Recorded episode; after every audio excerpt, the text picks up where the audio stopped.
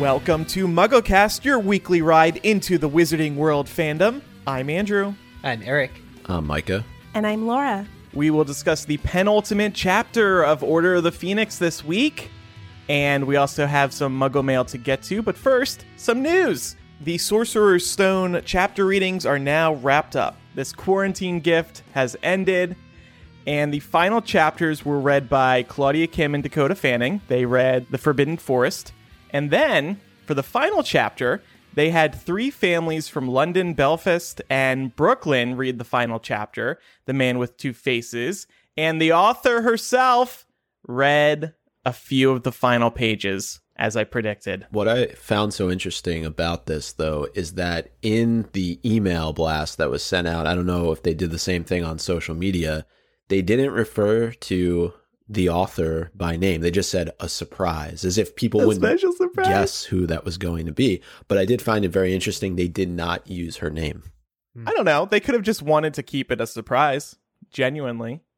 But so when I saw that, I just loaded up the video and I skipped to the end to find out who it was.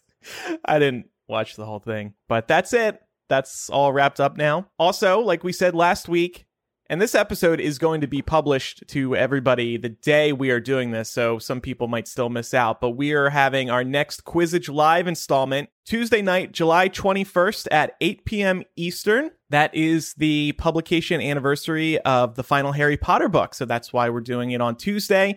And as you can imagine, this one is going to be Deathly Hallows trivia themed. So tune in for that. Micah and Laura, you guys are working on the questions, right? We Oh, are. yeah. Do you want to tease us? What what can we expect? Oh, Hmm. um, What do you got, Laura? based. Yeah, You guys haven't started writing the questions, have you? Don't uh, excuse yeah, me. we have. brush up on your Horcruxes. Brush up on your Peverells. Yeah, pay attention to the small moments. oh, Um, but there are also some, you know, some easy wins in there for folks. We're not trying to like screw anybody over. okay, cool. like last time, the first round will be a very quick flash round. You'll have, I don't know how many seconds to answer, but they'll be rapid fire type of questions. And then we'll get into Mhm. like the real tough stuff. Okay, cool. And if you miss the live event, you can rewatch it after the fact. So you can still play along. Check that out on mugglecast.com. We'll have it embedded there. Okay, it's time for Muggle Mail. All right. This first email comes from Sarah. Sarah says, Great work on the Why J.K. Rowling is Wrong About Trans People episode. In listening to the end, I noted you're planning to discuss more about Harry Potter fans, and it got me thinking about how the fandom affected people being fans of other things. I know lots of people say that Harry Potter got them to be readers, but Harry Potter got me into being a fan of something. I dove headfirst into Harry Potter, devouring the books, finding and listening to Mugglecast, discussing theories online, etc. That sprung me into being a bigger fan of my favorite hockey team, learning more about the players, the history, etc., and a huge Star Wars fan, fan theories, novels, etc. The Harry Potter fandom was intoxicating to my young self, and I came to crave that super fan feeling from other areas. So now my adult self is probably a bigger general fan of things I like than maybe I would have been otherwise. Did anything like that happen to any of you? Would you credit the Harry Potter fandom for getting you into just being a fan? Absolutely. Heck yeah. for Laura and I, we really dived into the Twilight fandom. we did. Yeah. as well. I mean, we were running a Twilight fan site, Twilight Source. We had a Twilight podcast. I think we were just very excited at the idea of another fandom being close to as big as the Harry Potter fandom. Now, the Twilight fandom kind of burned out quickly after the final movie was released, whereas Harry Potter stuck around longer. And I think that's a testament to the quality of the core series. But yeah, for me, it was probably Twilight and the Hunger Games too. I'm looking for the next big one. Where is it? I, I want to dive into a big fandom again. Oh yeah, absolutely. And just to reiterate what was already said, too, reading was a big deal uh, for me after Harry Potter. Like I did read Twilight, Hunger Games, all that because I was, I, I guess Harry Potter decoded for me how uh, it's sort of a lengthy story with a new fictionalized world should be written. So yeah, it, it definitely got me into being a big fan of these other things. I will say I was a fan of X Men and The Mummy before Harry Potter. So those do predate. And I was like on chat rooms and stuff about those. So I was a fan of stuff before I found Harry Potter, but Harry Potter kind of set the bar real high and kept me thirsty for more. Yeah. I would agree with Uh, I- that. I agree with what everyone has said so far. And for me, I think it was just a gateway into the fantasy world. And I think about Game of Thrones, not in necessarily, uh, you know, a, connection that most people would draw between Harry Potter and Game of Thrones, but maybe it's sort of that natural progression from a more young series and then into a more, way more adult series. But because I think about what did I read in that area before Harry Potter, and, and maybe it was The Hobbit but I had to do that because it was for school and I never read in full the Lord of the Rings series. So I would say Harry Potter was really the starting point for me. I'm interested to know what hockey team this is that Sarah is talking about that she became so passionate about. But that's kind of a cool twist because Yeah. she went from reading to sports, but then, uh, you know, I'm always interested to hear about how Potter opened up the door just in general for people to be really passionate readers, no matter what Right. it was about, you know, what the books were about at the end of the day. But you and Eric also were a part of a Game of Thrones podcast. I thought you guys were going to bring that up. I mean, that That's right. Harry We Potter, were. I think, led you to that because you Mhm. wouldn't have been involved with that podcast otherwise, I think. Well, and it's so interesting to think of Game of Thrones as being a grown up Harry Potter. It predates Harry Potter by like 20 years, uh, or seven years, I guess. But the, the real excitement came from doing a fantasy series, at least for me, that c- contains, uh, sex and death as Mhm. well. All right, let's go. But uh, yeah, well, and I was going to say the thing about that too that was so interesting is that you mentioned that the series started before Harry Potter. Harry Potter has now finished and has been finished for over 10 years, and yet we still don't really know how the Song of Ice and Fire series truly ends. We know how it ends on HBO, but we don't know how it ends by George R. R. Martin. So Right. And every once in a while, he pops up with a new blog post. I'm working on it, you guys. I am. I promise. Winds of Winter So- coming soon. Let's just hope that however he ends it is more satisfying than the HBO ending. But yeah, that's a that's a great question, and maybe we can maybe we can talk about that more in a future episode because be a whole fandom has played a huge role in all of our lives. Mhm. And when you said the podcast too, Andrew, the the reason why I brought up the books not being finished, it, it was kind of similar in the sense that we could theorize about what could, would happen down the road, similar to what we Mhm. did after uh, Half Blood Prince was released. Mhm. All right, this next email comes from Brandon, who says, "Re not learning more about the Department of Mysteries. I agree. This is a major bummer, and I was also convinced we were going to go back to the Veil in later books."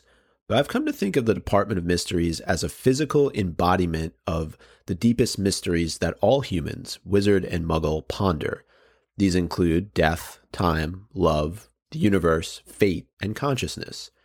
These are all the things that in the muggle world I believe I can never fully understand. Therefore, I think we will never learn substantially more about their corresponding rooms in the Department of Mysteries, as that is J.K. Rowling's way of reminding us of their, quote, unknowability. I also believe the Department of Mysteries has a darker side the militarization slash weaponization of these ideas. This department is basically the science, magic research arm of the government. And in the Muggle world, this usually involves a mix of basic research and defense oriented projects. I'm a biophysicist, but in academia. The brains in the brain room might help unspeakables learn about consciousness, but they also do a lot of damage to Ron. The Veil is described to be located at the center of an amphitheater. To me, this makes it likely an execution room, similar to, though likely older than, the execution room in MACUSA. In both rooms, people feel a calling to the dead, with Tina seeing images of her mother as a way to make the execution process more humane. I think the voices beyond the veil might serve a similar purpose. Thanks so much for what you do. Hope you and all your families are safe. And that is from Brandon. Great That was email. a great email. Thank you, Brandon. Yeah, I always forget about that execution scene in MACUSA, but uh, I love the connection drawn here between that and the voices that Harry hears behind the veil. I really liked his connection to what we don't know in the real world. They also don't know in the wizarding world. And so they need to study these things just like we do. Yeah, man. It's about the journey. so we got another email from Jacob Z. He says, On your most recent episode, 473, Micah mentioned how Harry was chasing after the one responsible for Sirius's death, aka Bellatrix. This got me thinking. Bellatrix has committed a lot of crimes and fully deserves to be in Azkaban, but if she were tried specifically for the murder of Sirius, how would it pan out in a court of law? So I had this idea from J- uh, Jacob's email, and he bullet points uh, a certain very few key points about the murder of Sirius Black by the crazy person Bellatrix. And I thought it would be great to do a little segment on MuggleCast called Wizard Court, where we each take the side of somebody's the defense, somebody's the prosecutor, uh, somebody's the judge, and somebody's the jury. And we're just going to do a quick mock through run through using Jacob's email as the defense uh, for Bellatrix Lestrange. Okay. All right. And I think you assign me as the judge, Micah as the jury, and then yourself as and, and Andrew as the defense and prosecution. We're going to determine whether the defense or the prosecution goes first. Um, Andrew, pick heads or tails. Heads. Okay, I'm flipping a coin. All right, it is heads. So you, the defense, are going first. Yes. Okay, so Eric, you want me to just read his points, right? Yeah, yeah, Okay. one, like probably one at a time, and then I'll I'll like rebut each time. Okay. All right. So, point one, and again, this is from Jacob. From what I can tell, Bellatrix does not hit Sirius with the killing curse. So, in this sense, she does not murder him. Uh, uh, uh I mean, like, uh, okay, okay. If you toss a penny off a skyscraper and it hits somebody from way up high, sure, you didn't like intend to hit somebody, but it still hits somebody and it kills them. Bellatrix is culpable for Sirius's death, whether or not she hit him with the killing curse. The end result was his death. Okay. Defense number two. If she intended for her curse to cause Sirius to fall through the veil and kill him, then she would seem to be fully guilty of the murder charge. But do we think Bellatrix knew about the veil? And what would happen if Sirius fell through it? If yes, she seems guilty, but what if she didn't know? I I feel like it's the end result is the same. She has just murdered this other person in cold blood. She's in the death room of the Ministry of Magic. How could she not know what the repercussions of her actions would be? Ignorance is not an excuse. Um, stepping in here for a second, there is a difference between voluntary and involuntary manslaughter. So I would like for the jury to disregard hypothetical points about what we think Bellatrix might have been thinking. Of course, Your Honor. All right, and my final defense. One could also consider whether Bellatrix was firing killing curses towards others prior to hitting Sirius. If she was generally aiming to kill people that night, this probably wouldn't help her here in court. Bellatrix is a loose cannon. She must be restrained. Why are we even trying her? She's an escaped felon. She belongs in Azkaban. Why is she even here in this courthouse? We must seize her. Well, we must remember that she is on trial for the murder of Sirius Black. She is not on trial for any other offenses. Yeah. So, She's a Death Eater. She supports the Dark Lord. do we put people in jail for supporting evil people? All right, jury, how do you feel? So this is not the official verdict. This is just us talking right now. Yeah, you this two is, this can- is just us conferring. yeah, you guys are talking in the judge's office. Bellatrix is a damaged individual who clearly needs a lot of psychological help. And we've seen her track record prior to this. She clearly, clearly enjoys torturing people. So it's not out of the realm of possibility that she knew what she was doing when she fired that spell. And not only that, she bragged about it after the fact that she did, in fact, kill her cousin. So Mm-hmm. I'm finding it hard to come to a decision around anything other than first degree murder. Correct. Yeah, it's. this is certainly some context that would have been helpful in the courtroom. Sorry, Judge. um, but yes, I would I would tend to agree. Um, the the evidence would seem to be overwhelming. I don't know that she had the intent in that moment to have him go through the veil, but she certainly was behaving prior to that with intent to do harm and to kill not only her cousin, but pretty much anybody else in that room, maybe even including some Death Eaters if they got in her way. hmm And children. Yes. Yes, She tortured uh, a child not long before that. hmm Yeah, it really isn't relevant what her method of killing is. If the intent was there and she succeeded, then I agree. She is guilty. All right, judge and jury, I got another trial to get to. Can you uh, make your decision? Sure. in the case of the Ministry of Magic versus Bellatrix Lestrange, we find the defendant guilty of first degree murder. Woohoo! Celebrate good times. Come on. We're going to get lots of emails from lawyers, I have a feeling. Yep. yep. And you know what? that was Wizard Court. Court is adjourned. I spent two dollars on that. We have to play it a couple times this episode. Get our money's worth. I was like, it's perfect. That sounds just like a gavel. It is a gavel. There you go. Okay, so before we discuss the penultimate chapter of Order of the Phoenix, I want to give you the ultimate advice for your mouth. Did you know 75% of us use old, worn out bristles that are ineffective, and even more people forget to floss daily? Ugh.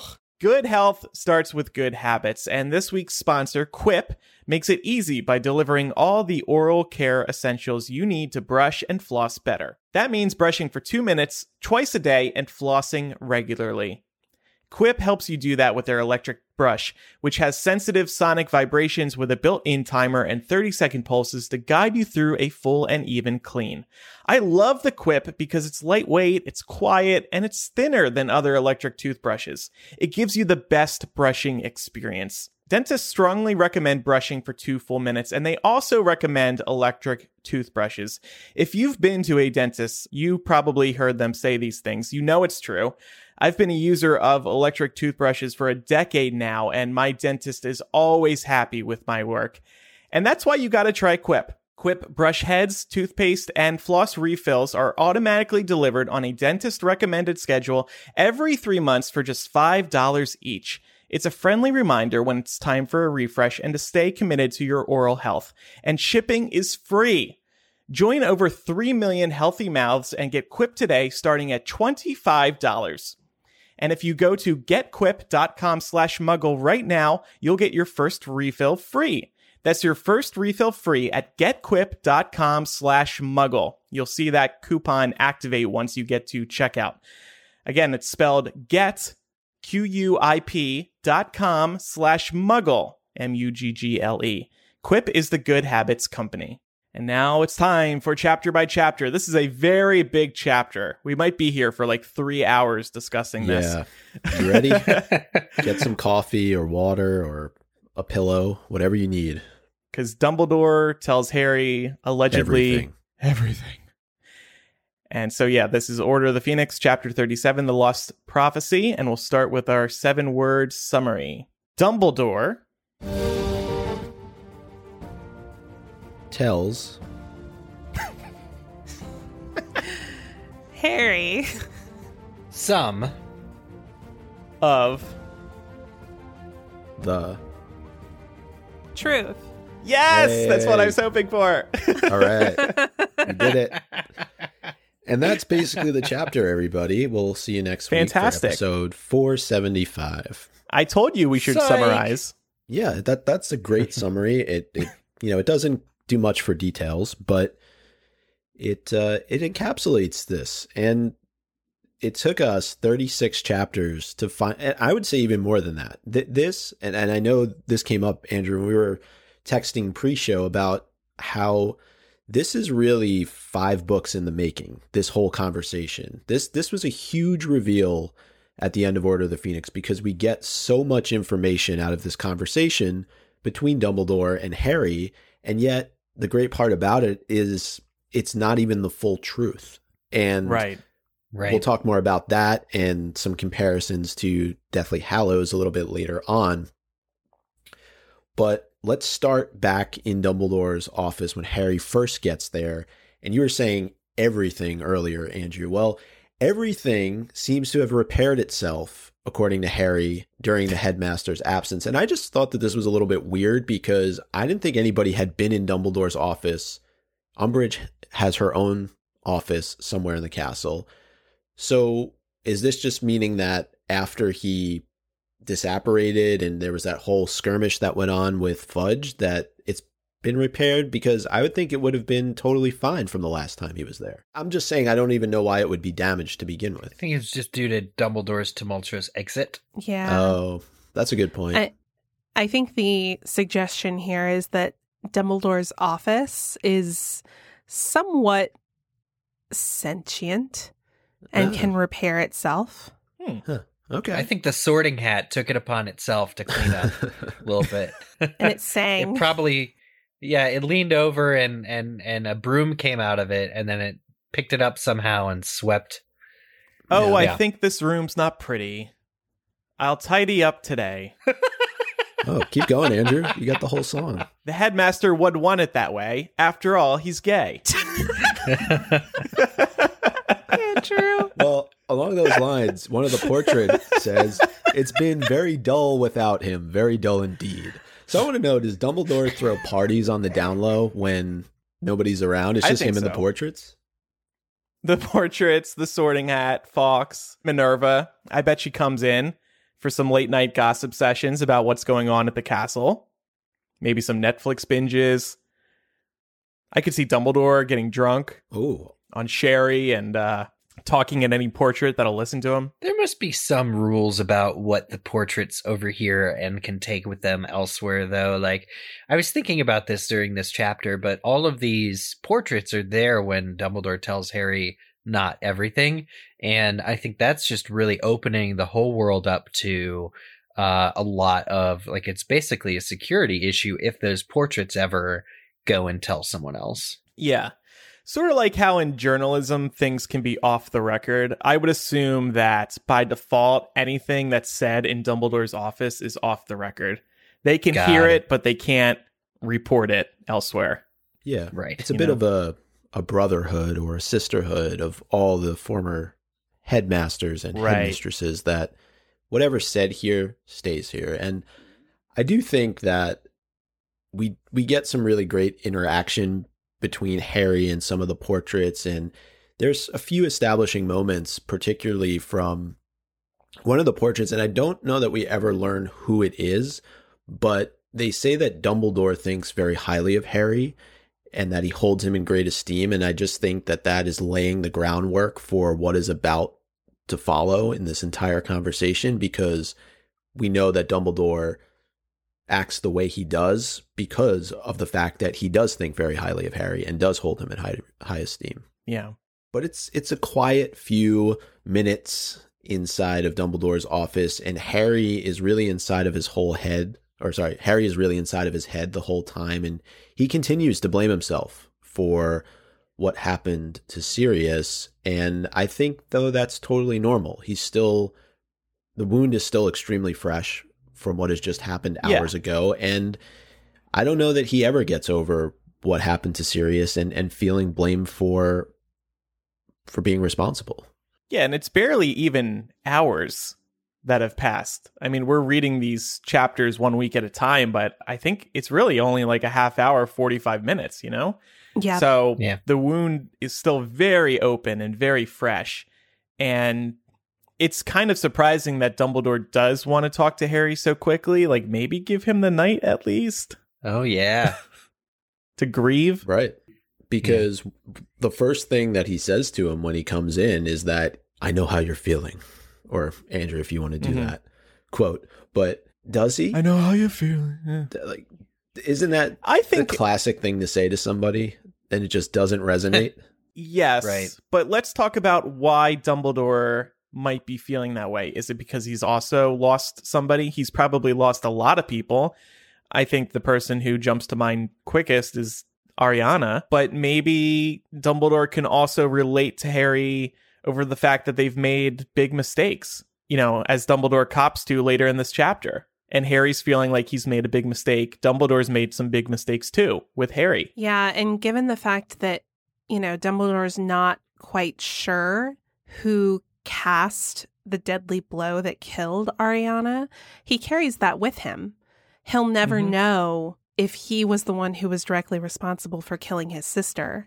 So I Mm. think in that regard, he can definitely understand how Harry's feeling because Harry certainly played a part in creating the narrative that allowed Sirius to die. And Yeah. I, I just think though that the way that he approaches it with Harry, you know, it was mentioned, why not give him a night to just kind of rest and and try and process some of what's happened. The nature of the conversation isn't even I'm sorry. That that those aren't the first words that come out of Dumbledore's mouth. It's there's no shame in what you're feeling. This proves you're still a man. Like all these quotes, they just seem so disconnected. And and Dumbledore blames age a little bit later on. I think this is an age moment for Dumbledore in not knowing how to properly interact with a teenager in this moment. Well, if he were, if his primary goal were to comfort Harry, I think he would give him more time. But his primary goal, I think, really throughout this chapter is to cover his own ass. So he needs to relay very specific information to Harry. A, a compromised Harry is, is all he's going to get. And he needs to kind of quote explain end quote, like sort of some of his reasoning behind not telling Harry the full story.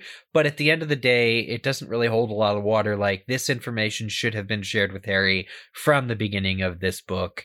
Uh, Dumbledore even sort of acknowledges that.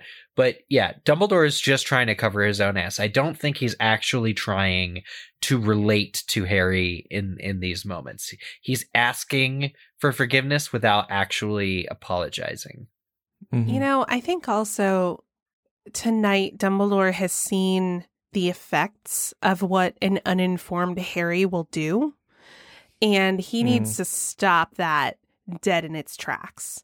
Because Harry is now grieving, he's upset, he's angry. Who knows what he would go out and do if Dumbledore let him out of his office right now?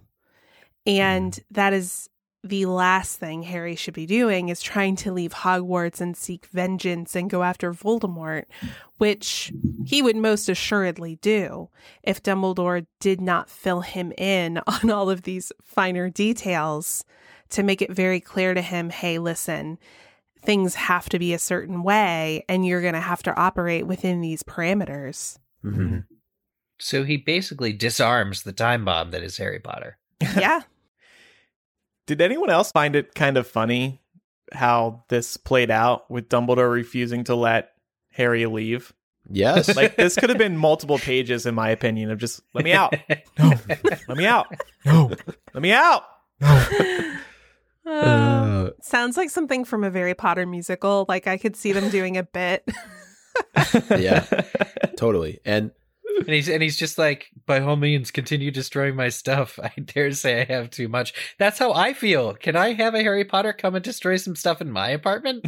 I thought I need to declutter. it was very much a, a parenting type moment when it but it it's almost the opposite right because when a kid is in trouble you have to have a talking to with them and you don't want them to just run out but here it's almost like dumbledore is the one who's the offender and he's keeping harry in because harry needs to hear the truth but it reminded me almost of like a sit down type of moment you're not leaving here you're staying we're having this type of conversation Mhm. and uh, not long after that, Dumbledore does take full responsibility for Sirius's death, at least as it related to Voldemort's ability to trick Harry into coming to the Department of Mysteries. Mm. How did we feel about this moment in Dumbledore taking responsibility? Because I don't think it does much for Harry, at least not right now. Yeah, not right now. If I were Harry in this situation, I would not suddenly think, oh, whew, thank goodness it's not my fault, because Harry was still on the scene. Harry was still the reason that all of them gathered that night. I mean, they're both responsible, really. It is interesting to read this though, especially from through this particular lens that we've been taking Order of the Phoenix of being like, you could have told Harry at any point, like at any point in this book, somebody could have told him what's up. And I feel like that's a theme that we keep revisiting. Like, why are we keeping this a secret from Harry? And rereading this and seeing that Dumbledore places that blame on human error, Mm-hmm. it at least felt a little bit cathartic to me because I was like, okay, so you know you messed up. Yeah, he actually says, if I had been open with you, Harry, as I should have been, you would have known a long time ago that Voldemort might try and lure you to the Department of Mysteries, and you would never have been tricked into going there, and Sirius would not have had to come after you. Mhm. Okay, like that's a pretty direct statement of fault on Dumbledore's part. It Mhm. definitely is. And and he really roots a lot of this in the failings of age. And he he not only Mhm. mentions this once but twice. And he I'm just wondering is it right for him to almost be having a senior moment here, Eric, is as you asked, like he says youth cannot know how age thinks and feels, but old men are guilty if they forget what it was to be young, and I seem to have forgotten lately. this is like a misdirect. This is like the because up till this point, like like Dumbledore has just shown himself to be the most competent wizard in the entire universe right now, um, by his performance at the Ministry of Magic. There's there can be no doubt that there's nothing Dumbledore can't handle, and then for him to come to his office and be like, "I'm sorry, Harry, I'm old, uh, and I love you." It's kind of a cop out and it's unfair. Now, in the next book, when he's got his hand um it like decrepit and the curse is wearing on him, we do get a lot of Dumbledore's mortality in the next book, but we're just not there yet. So him blaming his own age or saying that his age makes him more removed from Harry's situation could not be further from the truth. Like Dumbledore is very actively hiding behind age as an excuse, in my opinion. I, I actually understand where Dumbledore is coming from, though, because he is around 150 years old. That means he's literally 135 years older than Harry. So, yeah, he might forget what it was like to be a child because that was a really long time ago. Do any of us vividly remember our life 10 years ago, 15, 20? No, I mm-hmm. mean, those memories fade over time. So add an extra hundred years to those memories. Yeah, and also just think about when we were young. I mean, we're still young, obviously, but when we were when we when we were young. when we were teenagers, we all remember the adults in our lives who did not relate to us very well because they didn't know how to deal with kids. A lot of people Right. forget what it's like to be young. Yeah. And good people uh, forget what it's like to be young. And I think that's totally possible for Dumbledore here. yeah. But it's still a misdirect. Like, forget being young. He forgets how to be human. You don't need to learn how or understand how to be young. Harry is grieving. Harry is grieving the loss of his uncle. Like, you can relate to Harry on a human level without knowing more than two things about Harry. He has just lost his godfather, and he feels responsible. Dumbledore is really going to say, I'm sorry, Harry, I'm disconnected from you because my age. Really? Mm. I can don't- see both sides. I don't of really this. think, yeah, I don't really think that's his intent. I think he, I mean, he, we know what he later goes on to say about his, you know, affection for Harry playing into this too. And I think we've all had a moment where we don't want to break bad news to somebody that we care about because we don't want to hurt them. Mhm. No. I, it, it is a massive internal struggle that Dumbledore is going through because he he hasn't just protected Harry since he arrived at Hogwarts. He's been protecting him for his entire life. And so I think that what he probably wasn't anticipating and he mentions this is that closer than relationship that he talks about between headmaster and student and Dumbledore is a grandfatherly type figure for Harry, maybe even great great great great grandfather, since Andrew said he's like 150 years old. But Yeah. Harry hasn't had that many established father figures in his life, and those that he has had, he's lost. And I think you see throughout this chapter, if you're able to put aside some of the shortcomings of what Dumbledore says, that Dumbledore does really care about Harry. Even the portraits mention it early on in the chapter. That's why I wanted to bring that up because I think it establishes a lot of what Dumbledore is about to explain to Harry and why he's done things the way that he's done them. I but at the same time, I do think Dumbledore is playing the long game here and he he loves Harry, there's no question, but he's also in his own mind trying to figure out how do I defeat Voldemort? And Harry is now the answer to that question. Um, the one thing I didn't like, though, and and I thought it was a weak argument on his part, was the fact that he stayed separate from Harry for this entire year because he was afraid of Harry being used to spy on Dumbledore, and I thought that was very selfish. And I thought Dumbledore could have found a better way to deal with that. Yeah. Like he could have been the one to teach Harry occlumency, and then Harry probably would have figured it out Mhm. and done well with it and been able to block Voldemort out. The end. yeah. Yep. Dumbledore just cares about winning.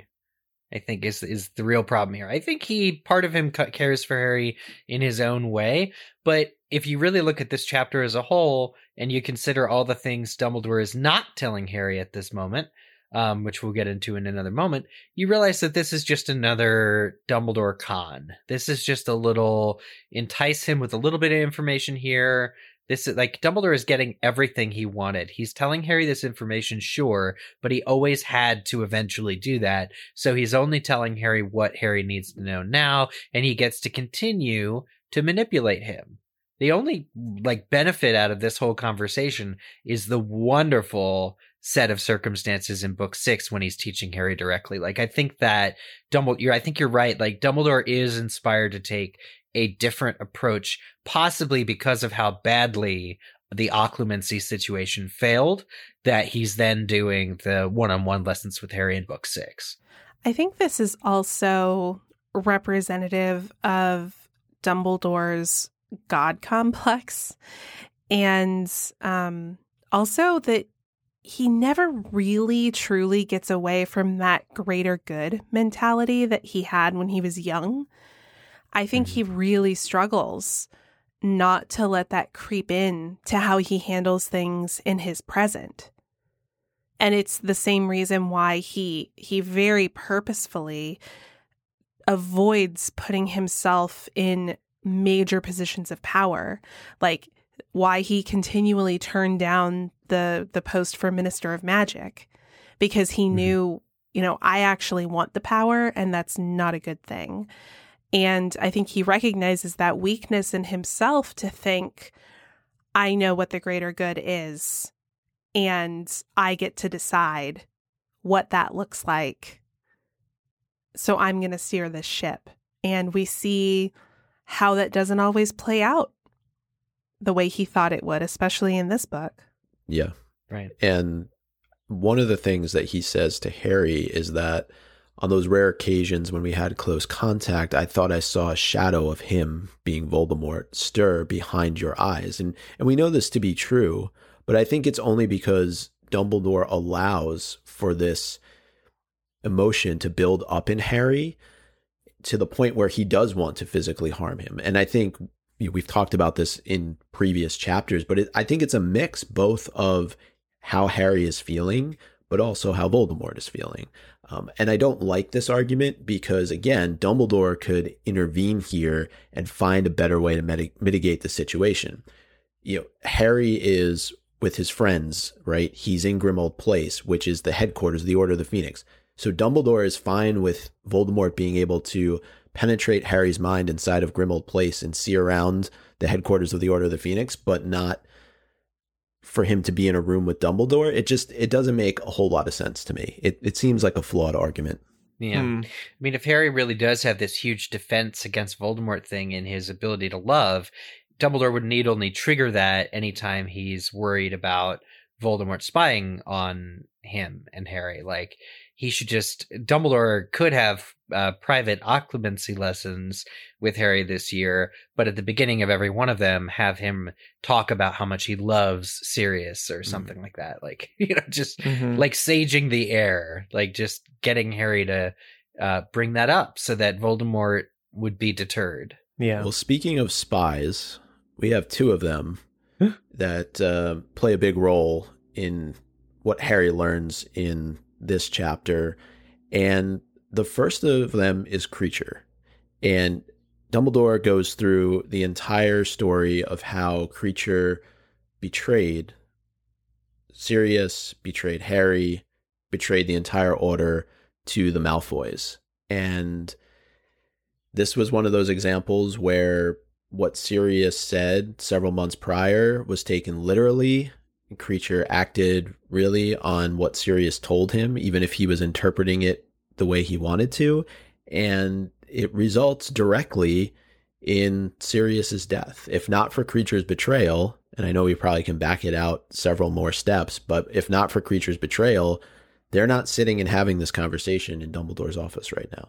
and Mm. it's it's such a painful moment because we've spent the entire book watching multiple characters primarily hermione reminding sirius and the others of the dangers of mistreating somebody like Kreacher it Yeah. ends up becoming this self-fulfilling prophecy and Mhm. dumbledore i think he states it perfectly that Kreacher is what he has been made by wizards And it's just gut wrenching as a reader because you're being forced to confront the idea that this man you're mourning, this man Harry is mourning, was was a flawed guy, right? Like Mhm. he, in some regard, is responsible for his own downfall because he caused this situation with Kreacher to be so out of hand. Yeah, and there was, um, I thought, an interesting connecting the threads moment here in this revelation. We learned that um, the way that Kreacher drew Sirius away so that he wouldn't be there when Harry called him through um, the fireplace was he he harmed Buckbeak, so Sirius had to go tend to him. And you know, we know Buckbeak and Sirius's fates have been intertwined ever since the end of Prisoner of Azkaban. The whole point of rescuing Buckbeak was also to save Sirius. And in this case, rescuing Buckbeak leads directly to Sirius's death. Man, This is why Buckbeak should not have been housed at Grimmauld Place. But he was, I mean, too small and, of a room for him anyway. but he and Sirius are fugitives together. They have no Yeah, choice. let Buckbeak run free. they can't. No, he can. Put him in the Forbidden Forest or something. He'll be fine. Could dye his feathers, right? yeah. they all look the same, don't they? It's just a little magic, right? It's not like they're gonna throw like a red paint can over him or something. yeah, I right. would have flown Buckbeak over to another country. Problem solved. Give him to Newt. Newt's still around. I mean, he's old AF, but He can handle Buckbeak. But anyway, yeah, I, I wanted to go off of what you were talking about earlier, Laura, with the fact that Kreacher is what he's been made by wizards, because Dumbledore makes a really great connection back to the fountain from the last chapter. And he says that the Mhm. fountain we destroyed tonight told a lie. We wizards have mistreated and abused our fellows for too long, and we are now reaping our reward. And I think it's a tie not only to the last chapter, but it's a tie back to what we saw in the forest with the centaurs and Umbridge, and even before that with Hagrid. The fact that Dumbledore is saying this, I think, is really important for future books as well and the relationships. Right. I mean, Yeah. he he's recognizing that we are all we're stronger if we're united, but we have so damaged our relationship with other members of our community that that unity is on thin ice, if not already broken ice. And if you're to compare it to the statue that shows up in Deathly Hallows, I think that you could probably draw some interesting parallels because while the magic is might statue is in fact very direct and th- this fountain of magical brethren is also you know it, it's indirectly showcasing wizard dominance over all these other creatures. It's just not as flashy um, as as the one we see in deathly hallows so they're not all that different i guess is what i'm trying to say Right. No, you're you're completely right because I think the fountain of magical brethren is described as like having the house elf and the goblin and the centaur all looking sort of like in awe at the witch and wizard, like very clearly positioning the witch and wizard as being the leaders, the chosen ones, right? So it's it's definitely implied that that is the social structure of this world.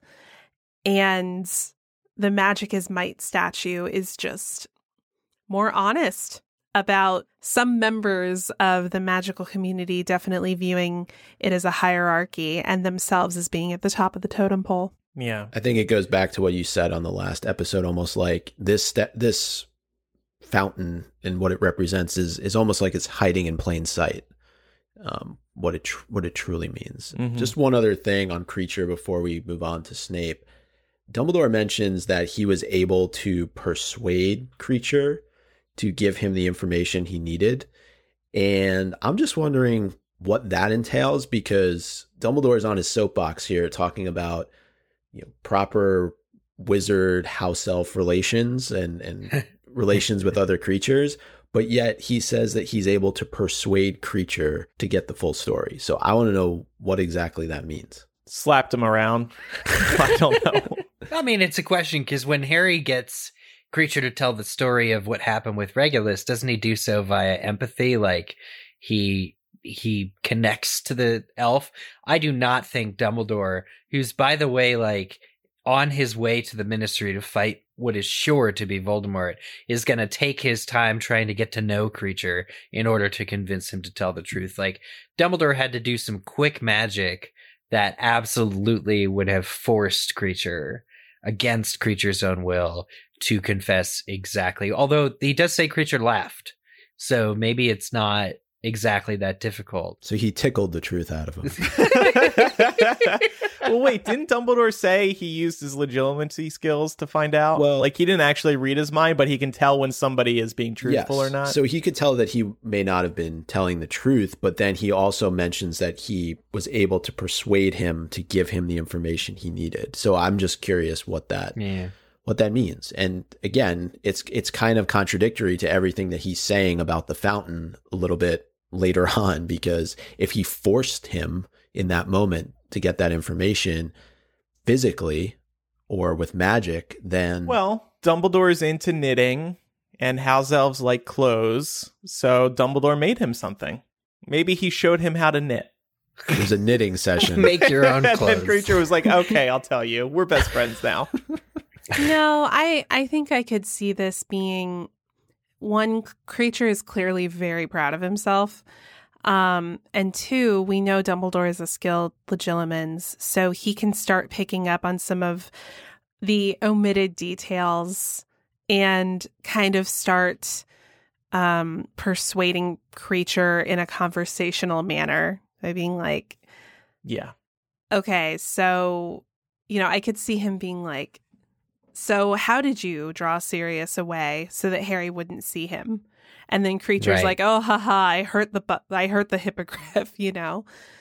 Yeah. So I could see it going like that. Spy number two, Snape.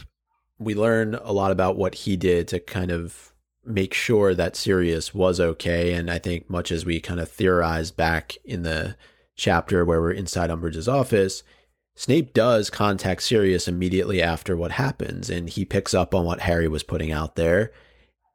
And we also learn from Dumbledore that the Order has more reliable means of communication than Harry using Umbridge's office and her fireplace to go to Grimmauld Place. Um, we also learned that he provided fake Veritaserum to Umbridge to use on Harry. So a lot of good is showing through here for Snape. But the one piece that was the biggest blunder was occlumency. And here again, Dumbledore blames this on his age and says it's an old man's mistake. Some wounds run too deep for healing. And he's referring to the connection between Harry and James and the fact that Snape cannot let it go.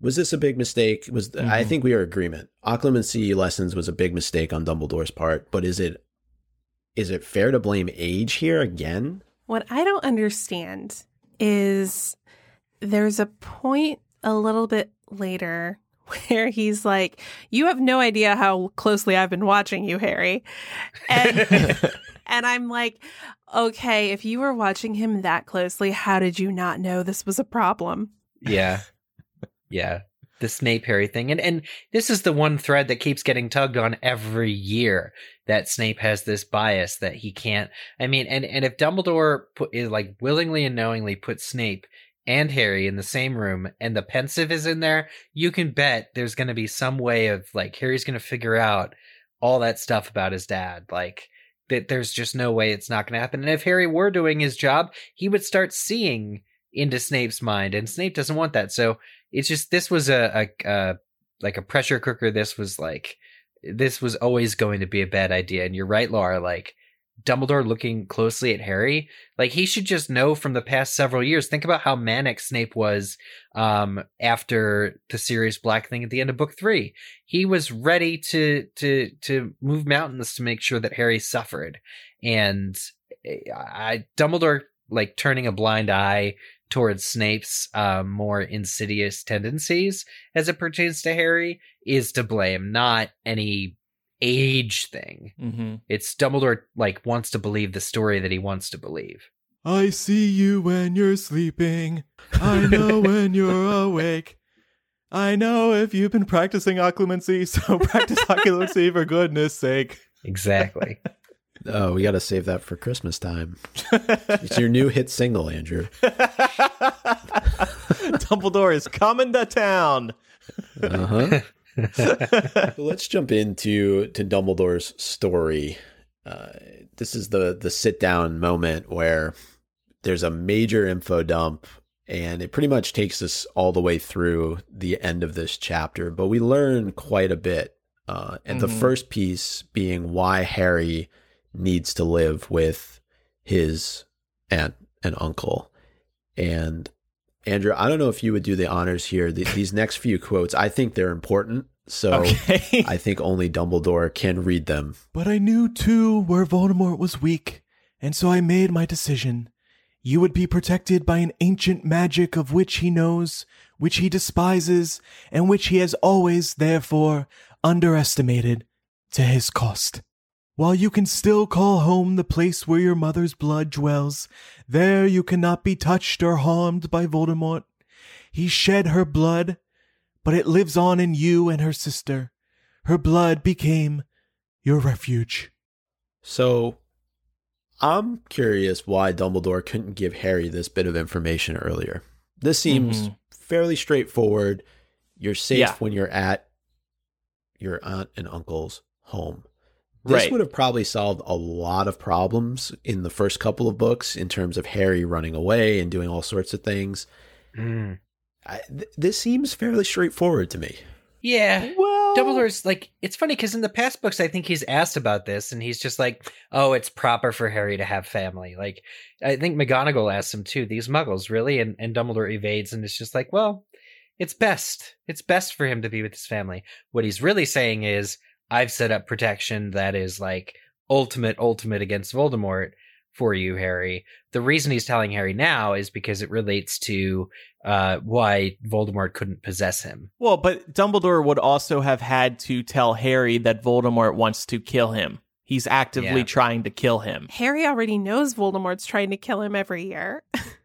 That's yeah. Well, he's figure. He's conveniently figured that that Voldemort is right, but now he knows it for sure. Mm-hmm. It, it's just such a wishy-washy type of explanation, though, because Harry obviously is not spending all of his time inside this home. He's going out. He's doing different things. He's going to school. So, and I'm talking about before he ends up at Hogwarts, right? And we know that Voldemort is at this point still trying to reemerge in some capacity. So he's he doesn't have Quirrell yet. He doesn't have a full body, but still, you know, it it seems a little bit. There seems to be a, something missing because just to say that as long as you can call it home, you're safe, but you're not there all the time. It's not like Harry's in the bedroom 24 7, 365. So I, well, I always just. Yeah. Dumbledore says you have to check in once a year. As long as you return to the Dursleys, Hotel Dursley. Once a year. yeah, Hotel Dursley. mm-hmm.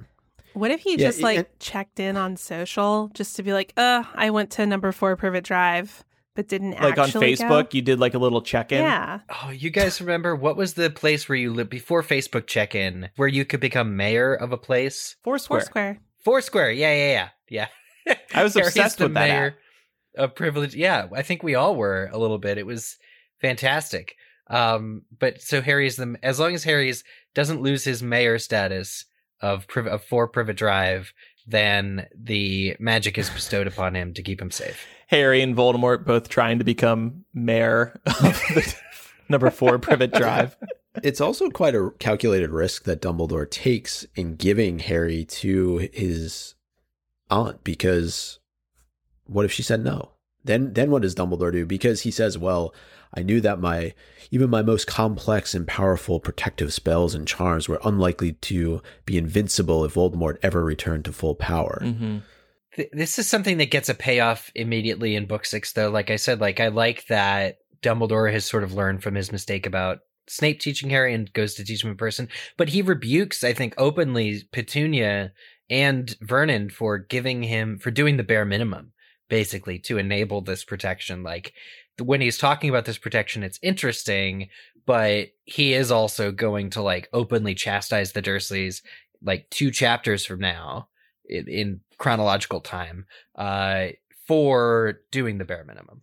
Mm-hmm. Dumbledore then just kind of goes into his excuse rant, is what I like to call it, where he kind of talks through all the years that Harry has been at Hogwarts up until this point and why he couldn't tell him the truth or why he failed to tell him the truth. He uses the fact that he cared about Harry too much.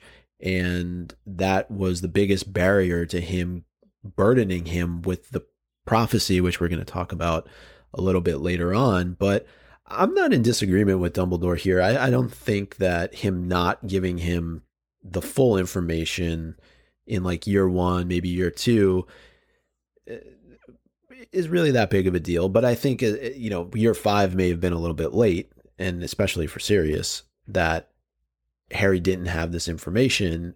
I think you know if we were to pinpoint a spot in the series where this information made sense, clearly at the end of book five, too late. But where would you think that this information would have been best given to Harry? Book four. Yeah, yeah, I was gonna say four too. Probably the end of the end, the last book because up until that point, Voldemort wasn't really coming for him. If you think about the confrontation between Harry and Voldemort at the end of book one, Voldemort wanted the Sorcerer's Stone slash Philosopher's Stone. He wanted immortality. Book two, it's about a remnant of Voldemort's soul trying to get mortality for the first time again. Like Voldemort's not coming for Harry. At the end of book four, Voldemort's coming for Harry. Mm-hmm. And so the topic becomes really, really relevant then. Uh, and it, and also there seems to be a lot of time for talking at the end of book four. You get the gleam of triumph. Like Harry and Dumbledore are very much in each other's presence. I think that would have been the time to be like, by the way, just so as you know, there is a prophecy, and this is why Voldemort is so hyper fixated on you. But let me tell you why that was wrong. Like yeah. all Dumbledore needed to do was expound on the gleam of triumph to be like, I know you just saw me wink there for a minute and go glossy, but here's why I think this is a good thing. And then he just immediately goes into the prophecy. But in Dumbledore's defense, I just want to say we've all been in that situation where we want to delay as long as possible telling yeah. someone something that they don't want to hear that is going to ruin their lives, that is going to upset them, you know? And yes, this is really important information for Dumbledore to tell, but Dumbledore's trying to not ruin Harry's life as he lays out in this chapter.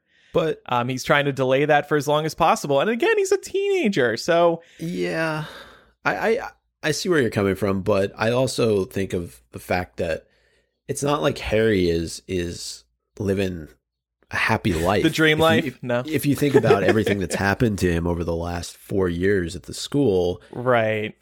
Dumbledore tries to again explain that away by saying, I've watched you struggling under more burdens than any student who has ever passed through this school, and I could not bring myself to add another, the greatest one of all. And hmm yet, still in this moment, he's lying to Harry because the greatest burden is not necessarily the fact that Harry has to be the one to destroy Voldemort. It's that Harry is probably going to have to die in some capacity in order for Voldemort to be defeated because he has a Horcrux living in him. So Yeah. Yeah. even in this moment where Dumbledore is saying that he's giving him all the information, he's really not. And I do Right. think Dumbledore knows at this point. It's all about the selective um, information dissemination, and, and and the the whole thing about it is that Dumbledore is just giving Harry what he needs when he needs it, and not a second sooner. Which brings me to what he talks about in this conversation, which is he says, What did I care if numbers of nameless and faceless people and creatures were slaughtered in the vague future, if in the here and now you were alive and well and happy? That is a very haunting statement for somebody who's Mhm. supposedly on the side of good to be making. I feel like he might be criticizing himself here, Right. Mm. but still. I mean, I think it does go to show again Dumbledore leaning into that God complex and assuming that he knows what needs to be done and that he alone can make those decisions. Harry is not happy or well. Harry at this point is ready for a blow like this to come. He's suspected it for some time. So a little bit of clarity would not only be helpful, Harry would appreciate it, but it would have been, as we find out now, life saving as well. Like, if Dumbledore had just been clear from the get go, from the end of last year on, things would have been much better. Yeah. And again, though, th- this is a lie because what do I care if numbers of nameless and faceless people? The the people who now are being sacrificed, though, are not nameless and not faceless. Even Sirius now has died in his attempt to protect quote unquote Harry, and Harry himself will need to be sacrificed in order for Voldemort to be defeated. So I'm almost going back to Deathly Hallows, or going forward, I guess, the Deathly Hallows, when Snape says, You raised him like a pig for slaughter. Yeah. That is one of my favorite episodes of MuggleCast, by the way. When we Yes. first after after reading Deathly Hallows, we first get into the whole what the hell did Dumbledore do to Harry? And I think it's called Pig for Slaughter, right? Yeah. I, I think you're right. I think it is. Yeah. Yeah. Let's get to the prophecy, the lost prophecy. I don't really think it's lost because they found it it's found now. a couple chapters Dumbledore ago. had it all along, y'all.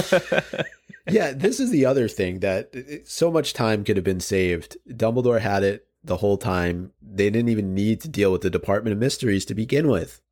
No. It's so And, senseless. you know, going forward to what he says in, in book six about his memory being more pristine than other wizards, like, just get over yourself, dude. But like, he's had it in his memory because he happened to be in the room. Mhm. It's unbelievable. Is anybody surprised that Dumbledore was the one that this prophecy was told to or in front of? It's very lucky. I mean, it explains why he kept Trelawney around all this time. hmm Yeah, that's a good point. Now, uh, Dumbledore slash Trelawney, Dumbledore, Andrew, that's what I'm going to call you. Are are you able to uh, give us a little rendition of the, the first part of this prophecy? Oh, sure. Just the first part? That's fine, actually. That's probably all my throat can take. The one with the power to vanquish the Dark Lord approaches. Born to those who have thrice defied him, born as the seventh month dies. Thank you. You're Go get some water. Okay. So I, I wanted to talk about um, Harry and Neville and what I view as being their biblical counterparts here. Um, Harry's story arc is very much uh, reminiscent of the Christ story arc. And Neville, being sort of Harry's counterpart, I would argue, is representative of John the Baptist. The reason I say this is because both Hmm. Jesus and John's births were foretold. Um, and actually in Luke 115, it says John would be filled with the Holy Spirit even from birth. Um, so he is another Messiah like figure. But John actually foretold the coming of a Messiah figure that would be greater than himself. And what I think is so cool here is that this prophecy could have referenced either Harry or Neville, but Neville was born before Harry. So it kind of mirrors that same story arc of John foretelling Jesus' coming because Neville was born on July 30th and Harry was born on the 31st. Mm. So I thought that mirrored that relationship. Interesting. Definitely. Yeah. I I doubt that that is coincidental. No, not at all. I mean, it's if you especially if you read final chapters of Deathly Hallows and then you compare them to um the the resurrection of Christ, there are some striking similarities. Interesting. Very cool. But anyway, I digress. and Yeah. I I can't remember if J.K. Rowling has talked about her faith before, but I'm almost certain that that is a factor in all of what you've just referenced, Laura. yeah, Mhm. she's she is definitely uh Christian. And I I would be very surprised if this wasn't all quite intentional. You hear that, Laura Mallory? Better unburn those books now. yeah, and I think I think that's very common for, you know, if you are religious. I don't know how religious she is, but I'm also thinking about songwriters. If they're religious, they will frequently reference uh, the Bible in their writing. Well, yeah. You write what you I mean, look at other fantasy authors like C.S. Lewis, also deeply religious, and you can find Mhm. a number of religious themes and story arcs in his writings. Yeah. So, Aslan. uh, yeah, God. Yep. Old Testament God, Frankie God. so the first part of this prophecy basically means that the person who has the only chance of defeating Voldemort for good was born at the end of July. Laura referenced Neville as being the other possibility. This happened nearly 16 years ago to parents who had defied Voldemort three times. I'm curious what both Frank and Alice Longbottom and James and Lily Potter did to defy Voldemort three times and what that looked like because I feel like that would be cool to read. Yeah. Mhm. I want that too. And and what's the difference between like a directly defying and indirectly defying? Like, does signing up for Dumbledore's club, the Order of the Phoenix, count as defying Voldemort? Probably not. So are there three really close like I've always pictured it as three really close run-ins with Voldemort where like maybe strategic locations that Voldemort's trying to seize and these guys are like separate but not together trying to escape him. It just strikes me as being more of a narrow encounter, but it's sort of vague and up for interpretation, I think. And the piece of information that's left out here that we don't receive is Voldemort was in essence covering his ass that night because he sent Bellatrix and the other Death Eaters to the Longbottom home, and we know what happened when they attacked Frank and Alice. Yeah. Uh, but I w- this title is actually growing on me. I, I Neville Longbottom and the Sorcerer's Stone. I, I could I know it doesn't have the same marketing hmm pop. You can write that's the just- fan fiction. yeah, but I think that's just because we've heard Harry Potter so much. If we had heard Neville Longbottom, I think over time we would have we would have gotten used to it. And then Harry could have been the clumsy, bumbling one in the series. Who's that Harry Potter kid? I thought Harry asked an interesting question of Dumbledore though, which was why not why did Voldemort wait until they were older to see who in fact would have been the bigger threat? Does Voldemort have patience? well, also, He just wants to kill yeah, now. Yeah, he's probably thinking it's easier to take out a baby. Yeah. yeah. Little did he know. Uh, the second part of the prophecy says, And the Dark Lord will mark him as his equal, but he will have power the Dark Lord knows not. And this just spurs a whole conversation about Lily's sacrifice and love and the power that was residing within the room at the Department of Mysteries that could not be opened. And I think this goes back to Dumbledore yelling at Harry. Well, he wasn't yelling at him, but talking with Harry at the beginning of the chapter, talking about the fact that he is able to feel all the things that he's feeling post Sirius death. And that is what makes him different from Voldemort. And that's what allowed him to escape Voldemort at the end of the last chapter. Yeah. It- the only problem I have with this is that a lot of people feel love. Like maybe the point here is that Voldemort doesn't, sure, but to have love be the saving grace that even saved Harry from Voldemort the first time, supposedly, it's a little weak because Voldemort murders tons of people, including like Susan Bones' mom. Um, you know, all these people surely have love, and it's just not in the right configuration so as to be like a shield for them but it always weirds me out just a little bit that like it comes down to love and Dumbledore's like, yeah, there's a whole room at the ministry for this. Um, because it, it's Harry is the as our hero is the only person who can wield love defensively like this or or sorry offensively um in the way that he does but it works for the story It it definitely does. Just to wrap up the whole Neville Harry discussion, Dumbledore makes the point that Voldemort chose Harry. He chose the half-blood. He saw mm-hmm. himself in you before he had ever even seen you, and in making you with that scar, he did not kill you as he intended, but gave you powers and a future which have fitted you to escape him not once, but four times so far. And I really liked this connection, the fact that the half blood chooses the half blood. He doesn't go after the pure blood family and the Longbottoms. Yeah. yeah It is interesting because, you know, this is a way of Voldemort elevating himself, right? He sees himself as the greatest threat. Yeah. And in seeing himself in Harry, he's identifying who he thinks his ultimate downfall could be. Totally. I think there's a little bit of gloating here on the part of Dumbledore too, because he says he brings up this whole four times thing. So Harry has defied Voldemort four times. His parents only made it as far as three times. And Dumbledore says this. And I'm thinking, is that a little like self congratulatory? I've kept you alive so that you could def- like defeat him four times, like one more than your parents kind of a thing. Maybe a little bit.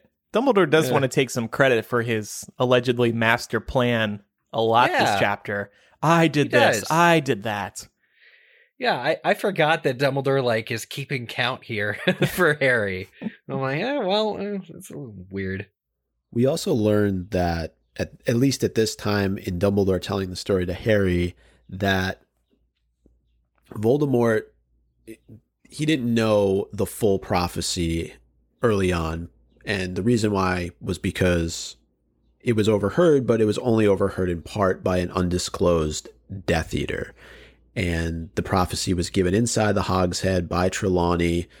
No goats were present that we know about. No sacrifice pre pre prophecy. But I'm just thinking in this moment, if Dumbledore tells Harry that it was in fact Snape that overheard the prophecy, what do you think would have happened? Like Dumbledore's office was already kind of a mess. I think Harry would have just completely lost his shit. Yep. Yeah, it's pandemonium. But Mhm. this this is like Dumbledore's so measured here about what he tells Harry. hmm But reading this in hindsight is really frustrating because, you know, just earlier in this chapter, sit down, Harry, I'm going to tell you everything. And then he's still Ugh. keeping little details like this away from Harry. Yeah, and Totally. interestingly enough, like he he is still controlling the narratives to the degree that he's lying to Harry's face. And I'm not even talking about the lie of omission with Snape, which I think is huge, but he says that the Hogshead Inn was chosen by Sybil Trelawney for its cheapness, and that's why she went there.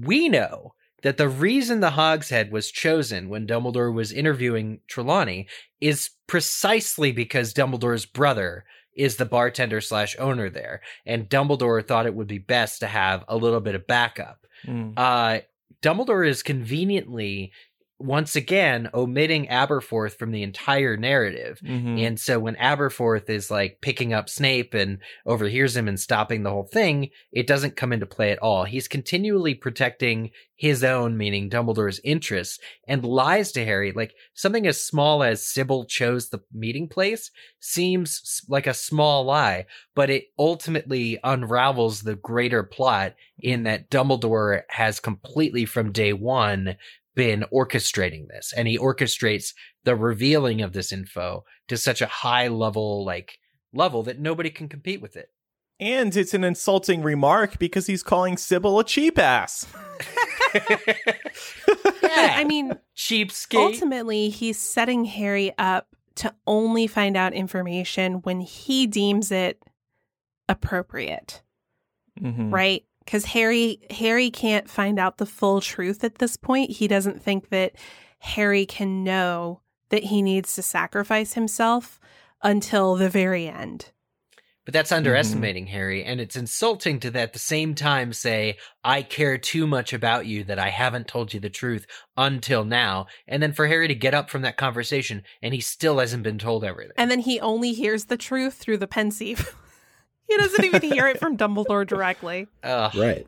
And and I think the whole Snape bomb would have made it impossible for Half Blood Prince to have existed Yep. the way that it did if, if he knew the truth about Snape and the fact that Snape betrayed his parents to Voldemort in terms of at least giving him the prophecy and yeah, I, I just think uh, he never would have allowed Snape to go up on the astronomy tower without physically trying to intervene. It's like it, the whole dynamic between the two of them. Not that it's great in Half Blood Prince by any stretch, but it just never would have worked. So now, and I agree with you, but so now does it mean that this is really smart for Dumbledore to stop telling the truth here? Yeah, I, I, I think so. I mean, the the last piece of the prophecy either must die at the hand of the other, for neither can live while the other survives. I mean, that that's a big enough gut punch to Harry to to task him with the responsibility now of being the one that has to kill Voldemort in the end. Yeah, there's only so much you could take, I guess. Yeah, and, and I like Andrew what you have here about it is a self fulfilling prophecy, right? Because it's one of those things where prophecies only tend to be fulfilled once people hear them and act on them, and in, even in some ways try and not to Right. Right. have them happen. Right? They take steps to like they think like they're trying to avoid it, but in essence they're fulfilling it by doing that exact thing. Yeah. Oedipus is a great example. Yeah, and this is the funny thing about this whole book series. It's just Voldemort hears about this prophecy and then decides, well, I gotta, I gotta take care of this now. I gotta kill Harry because only one of us can live. And it's all because some crazy woman uttered a couple of sentences to Dumbledore in a cheap bar one night. the cheapskate. That's how the greatest stories start in a cheap bar. we should start making prophecies in dive bars. Just start screaming random Well, things. Here's here's a new segment of the show where we pull out our voice memos and reveal prophecies that we have made the night before in cheap bars. I'll across- do it. I'll do it. One of Well, you, once- let's go to a dive bar together. I'll start yelling random things. Once you can finally go to a, a dive bar. Oh yeah, Right. right. And then I'll right. get banned from the bar for screaming in it Yeah, I was unnecessarily. say, we need like a voice converter, Andrew, that like we can speak and your voice comes out in that raspy uh, prophecy uh, voice that you did. But uh, before we wrap up the chapter, I, I just wanted to go back to to Dumbledore and the fact that throughout all this, and there's a lot of information that gets dropped on us here in this chapter. It's still not clear to me, anyway, aside from saying that he cares about Harry, why he chose not to give him more information earlier on. And i and i think there's still a responsibility on his end to, to or i should say he should be taking responsibility for that fact. And uh, i don't know like i'm i'm disappointed in dumbledore in this book. Yeah, I, I this is kind of this sums up how I feel about the book as a whole. I know in a couple episodes we're to like do an overall thing, but the, this moment with Dumbledore, what you just said, Micah, about how it doesn't really, when you think about it, excuse Dumbledore's actions. This book is full of these moments that we just have to live with, like like Sirius's death it's coming the whole book. Sirius suffers. He's cooped up, all this stuff. Then all of a sudden, he's got to rescue Harry, so he leaves. Reckless dies. And this whole book is just like that. So it it's not meant to excuse like Dumbledore's actions. Like he offers some apology, but I think at the end, it it's not gonna cover or cut it completely. It's just one of those things that you have to like Harry has to live with because ultimately those are the choices that Dumbledore made. It's it's um, a gift to have some insight into what he says he was thinking, but at the end of the day, you just got to live with it. And it's like angry Harry. You just, at the end of the day, you just got to live with it. Like it's a little bit explained away that Voldemort was in his head, but it's just the way the plot unfurled. And this is why I have trouble with this book in general. Is a lot of things you just kind of have to stomach and live with, Mm-hmm. and it's not bad writing. On the contrary, I think it's important to have a story that isn't neatly wrapped up uh, about midway through because it keeps the fight going. Yeah. I, I agree. I, I just I think it's very selfish in a way for, for Dumbledore to act the way that he does. It's almost like, don't look at me. Don't look at me. You can't look at me. like, grow up, bro. Like you're 150 years old.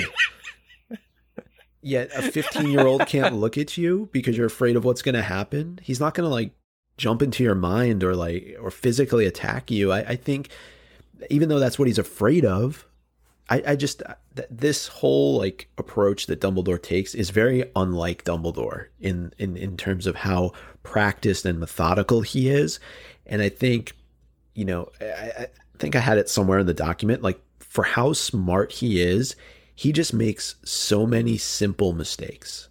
Yeah. No one's perfect, Micah. I know. If I ever see any of you at a bar again, I'm going to go in first. And then when you walk in, I'm going to scream, The one with the power to podcast approaches. You will get a lot of looks. I love all these new segment ideas that we're coming up with sort of towards the end of our book five read. And all of this like info dump wraps up with like an off color joke about, hey, um, so also you were wondering why I didn't make you a prefect? dun dun Well, dun I dun dun dun. yeah, exactly, exactly, exactly. So it's it's a weird like again about Dumbledore controlling the situation to a T. He decides when the convo is over, and that's like him de-escalating. Right. Like, by the way, one has to kill the other. and in case you were wondering, I knew your workload this year would be enough. It didn't brighten Harry's spirits, though. No. Doesn't think. yeah. and doesn't that it kind of sucks for Ron a little bit? It's like it's literally Dumbledore is being like, womp womp womp. I would have given it to you, Harry, but I knew you were gonna be busy. this is Ron Erasure, people. Poor Ron. I would have given it to Neville. yeah. Yeah, it's true. He's like, You are the runner up, so I'm gonna make you prefect.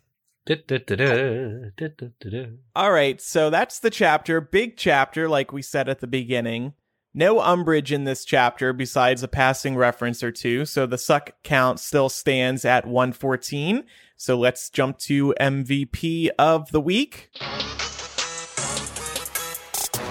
I'm going to hand it to Dumbledore's various gizmos who fell to Harry's wrath. I'm going to give it to Dumbledore for lying through his teeth convincingly. I'll give it to the portraits for the warm welcome they gave Dumbledore upon his return, but also for some of the knowledge uh, they dropped on Harry before Dumbledore showed up. I'm gonna give it to Snape because without him, this all would have been way worse. True. Now let's rename the chapter. Order of the Phoenix, chapter 37. Uh, I'm going to earmark this one for the info dump. Okay. that was J.K. Rowling talking to herself. Oh, yeah, yeah, yeah. Harry Potter and the Order of the Phoenix, chapter 37 A Lion in Dumbledore's China Shop. I went with Harry Potter and the Order of the Phoenix, chapter 37. 36 chapters later, here's why I never made you prefect. I went with Order of the Phoenix, chapter 37. There's something about Harry. Does he have like the little hair thing too? Oh God, Maybe. That's a good meme for uh, social is that media. hair gel? yeah, it's a good one. If you have any questions or comments about today's episode, send them on in. Mugglecast at gmail.com. That's where you can also send us a voice memo. We got to get back to playing voice memos. Micah, Yeah. our mailbag keeper. Or you can go to Send more mugglecast.com and click on the contact form. It's crazy. We're last chapter of Order of the Phoenix coming up next week. I know. Big deal. Big deal. And then we're done, right? We've completed all seven books in some way, shape, or Yeah. form. We have, yes. The end of Thanks an everybody era. for your patience. We're jumping around everywhere, but we don't we're need done to do now. like Prisoner of Azkaban chapter 17 or we'll check Deathly our Hallows archive. chapter 12. We do have a chapter by chapter archive on mugglecast.com if you want to hear our discussions on any other chapters. And like we've been doing for Order of the Phoenix, those chapter discussions also have news discussions at the beginning of those episodes. So it could also be a nice time machine through the Harry Potter fandom as well if you want to listen to any of those. Okay, it's time for Quizzitch. Last week's question: What does Phineas Nigellus Black call Sirius when Dumbledore tells him he's dead? He says, "My great great grandson, the last of the blacks." The last of the blacks. We just ruminate on that for a little minute. That's very depressing. Mm, The whole bloodline is snuffed out. gone. Snuffles. Correct winners or correct answers were submitted by Jeff Skellington, Sup Sarah, the awesome Animagus, Farax, Reese Without a Spoon, Bort Voldemort, Young Susie Blood, Robbie Stillman, Jason King, and Count Ravioli. Another family gone. and next week's question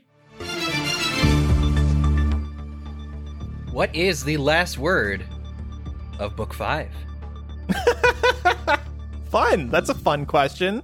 Some people, honestly, some people remember like closing lines and can recite to you what, like, or place them, number them. This would be a good uh, thing. Mhm. But yeah, some people do keep keep that in mind. So Hmm. I, it's not just some kind of cop out at like Laura, a really difficult question. for Yeah, for Tuesday night. we all know the final word of book seven. or what it should have been. What it should have been Right. We know both of those. I believe the final word of book five is scar, Well. but don't quote me on that. Oh, I was saying Deathly Hallows, not to give away a Oh, I know. trivia answer, right? Isn't it? Isn't it? Well, isn't that the last word? Yes. Mhm. Yeah. All was Supposed to be Scar. Yep. Well, I guess we can't use that question. That's their reward for listening all the way to the end of MuggleCast. There you go. We'll reference that during the live show Tuesday. Do follow us on social media as well. We are MuggleCast on Instagram, Twitter, and Facebook. That way you will stay up to date on the latest show developments. And we would love your support at patreon.com slash MuggleCast. That is the reason why we are a weekly podcast. And when you pledge today, you will get instant access to loads of benefits, including our live streams, our planning docs, bonus MuggleCast installments, and every year a new physical gift for those who pledge $5 or higher a month. And then we also do hangouts with listeners. We post behind the scenes previews, all kinds of things.